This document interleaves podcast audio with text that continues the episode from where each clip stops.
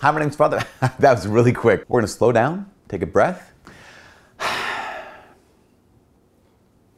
my name is Father Mike Schmitz, and this is Ascension Presents. So, whenever we get close to the 4th of July or Independence Day here in the United States, I always just, um, not only am I grateful, grateful for the fact that I live in the United States of America, but also my mind just goes to um, the reality of what it is that the founder, founding fathers did, you know, back in 1776, where government of the people, by the people, for the people which is remarkable. You know, as a subject, you get ruled and, and, you have a king over you or a queen over you, some kind of emperor, some kind of president of some sort, and they just they basically dictate here is what your life is like.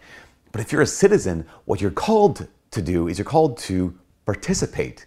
And I think this is really phenomenal. You know, um, I listened to a, a, commencement speech by Dr. Peter Kreeft. Um, one of the things he mentioned was he mentioned the Statue of Liberty, which is incredible. Obviously, we love the Statue of Liberty. Um, but he noted that Viktor Frankl, over 70 years ago, Viktor Frankl said there should be a second statue. Because here as Americans, right, we're, we're pretty preoccupied with liberty. We're, we're very preoccupied with, with our rights. We're very preoccupied with freedom, which is wonderful. But Viktor Frankl pointed out that while we have the Statue of Liberty, we should have a twin statue, the Statue of Responsibility, which I think is remarkable, right? Because we are, ah, gosh, we live in a country, in a culture not just in the United States, but all over the world, that is obsessed with our rights, aren't we? We're, we're very preoccupied with the rights we get. Like, I demand my rights here and demand my rights there. God, rights are good, rights are incredible. A lot of rights are God given. But with every right, there is a concurrent responsibility. And if we have a right to liberty, we have a right to freedom, then we also must have a right to responsibility. In fact, I'll say this so many times. We did a we did a course on baptism, and part of part of the course in baptism it's called belonging. Um, we talked about the fact that when you get baptized, you're brought into a real relationship with God. You're brought into a real relationship with the church. And a lot of times in relationships, we think, oh, now now that I have this relationship, I have access. And you do, right? Because you've been baptized, you have access to the Father's heart. You have access to the throne of grace. As a member of the church, you have complete access to the church. You, you are a member of Christ's body. Incredible. So, a real relationship gives you real rights. But if we think about this, every real relationship in our lives not only has real rights, but has real responsibilities. Yeah, I can belong to a family. So, yes, I get to walk right in the house. You know, I don't have to knock, I don't have to ring the doorbell. I get to walk right in. But also, mom and dad can say, hey, your chore this week is this. They might be able to say, I know you want to go out, but here, we're doing this instead.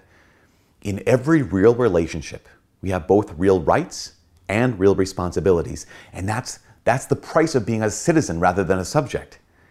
Being a citizen rather than a subject means you have real rights. You're not ruled, we're governed, yes, but you have rights. That also means you and I have real responsibilities. So there's this man, his name is Os Guinness how do we do this? Like, how do we maintain this liberty? How do we, we maintain this freedom? How do we live out these rights? Os Guinness, he says, you know, the, the founding fathers did an incredible job of, you know, fighting for freedom. That was the revolutionary, Re- Revolutionary War, right? Then they did a good job of ordering freedom, and that was the Constitution. But they had the, the, the complex task of, of trying to figure out how do you maintain freedom? Like in this world right now, in this country right now, and around the world where they have freedoms like we have in the United States, we have the, the fight for freedom, probably had the ordering of freedom. How do we maintain freedom? How do you maintain a free society? Well, Os Guinness, uh, he proposes what he calls the golden triangle of freedom. And it's, it's virtue, freedom, and faith. And he has it like a recycling pyramid, kind of a tri- recycling triangle. He says, virtue requires faith that if you're going to be a person of character, right, a person of virtue, a person of courage, of honesty, of integrity, you be that kind of person who's not just in the light, but also in private. You're that person of integrity, a person of virtue, right? You need to have some kind of faith. Now, founding fathers didn't say any what kind of faith, but you have to have faith that there's more to this life than just this life. In fact, John Adams had said the only way democracy could ever thrive is among a religious people. Why? Because if you're not religious people, then you want to keep people, people in order. What do you need? You need more laws. But if you're a religious people, then you don't need as many laws because you don't need the government to come into your life because you know that even if the government misses on you're breaking this law or, or committing this sin, the Lord God is there. and you have a higher law that you need to answer to that's even above the government, right? So you need to have faith. So virtue requires faith. But faith, in order to live that faith and exercise that faith, requires freedom. You have to be able to say no to that or say yes to that. And freedom requires virtue.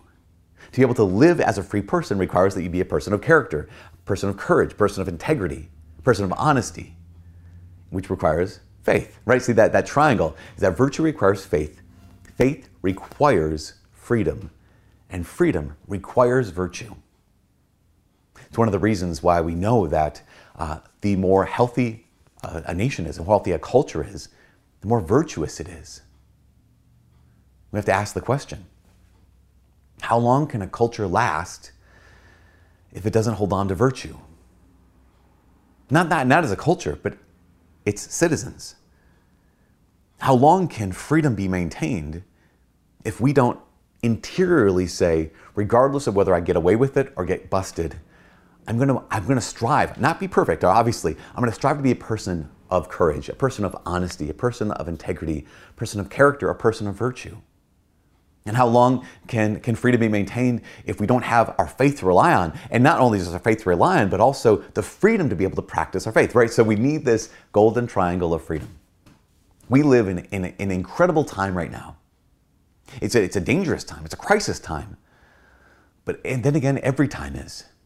Because every moment, ever since the founding of our country, maybe in every moment since the establishment of Christianity, has necessitated virtue, has necessitated not only real rights, but also real responsibilities.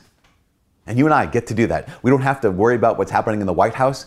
We can be more preoccupied with what's happening in our own house and say, okay, just like Joshua said,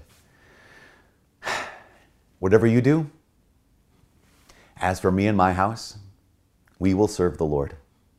Live out a real relationship, which means living a life of real rights and real responsibilities, a life based on virtue, faith, and freedom. Anyways, that's what I got today from all of us here to presents. My name is Father Mike. God bless.